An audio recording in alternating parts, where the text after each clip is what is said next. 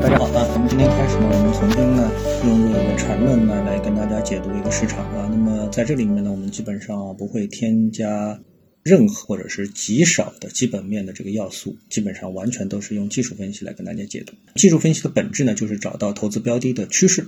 研究的趋势的方法呢有很多，比如趋势线啊、均线、波浪，都是研究趋势。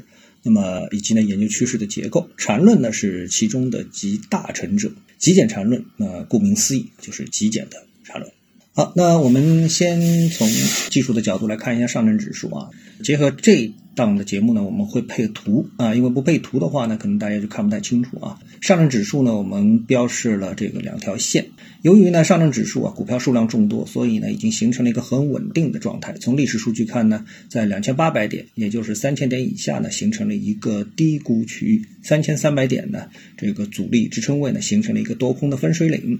由于上证指数稳定的特征，所以呢观察上证指数啊，往往给人一种永远三千点、永远盘整震荡的这么一个感觉。大家呢其实对它的一个技术特征啊，说短期的趋势可能说有所借鉴啊，太长期的话呢，它可能给人的感觉就是。在永远三千点，永远盘整震荡。那么来看近期的上证指数的一个走势，那么我们把它切换到。呃，这个日线图近期的一个日线图的话呢，我们就可以发现，上证指数当下呢偏向于形成一个上涨中枢的结构，并且呢继续的保持上涨。当然，很多人会注重啊，是不是会重新考验一次三千零五十点的这个走势结构？无论是不是完成这个结构啊，都不影响大盘的整体向上的一个结构。其实呢，技术分析的结构它就是一个大概率事件，比如说波浪，比如说缠论，其实都是在给大家一个大概率的一个发生的可能性。我们再来看一下一些板块指数啊，在今天。的板块当中亮点呢，一个是汽车整车，还有一个呢就是芯片。我们先看汽车整车。那么汽车板块呢，在当下呢是一个蓝色中枢的表现。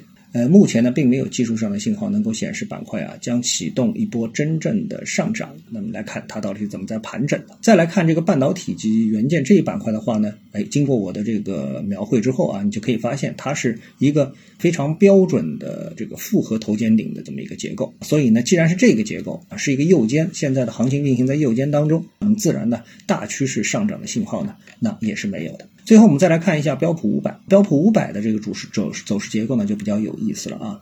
我们用股票软件里面的六十分钟啊这个标普来看的话呢，那么它的这一波下跌，从四千一百点开始的下跌呢，本来是一个标准的 A B C 的一个结构，大概率呢会走出红色的下跌 C 浪，然后呢，但是啊受到了基本面的影响呢，是走出了 B 中枢啊向上突破的一个结构啊。那么今天呢？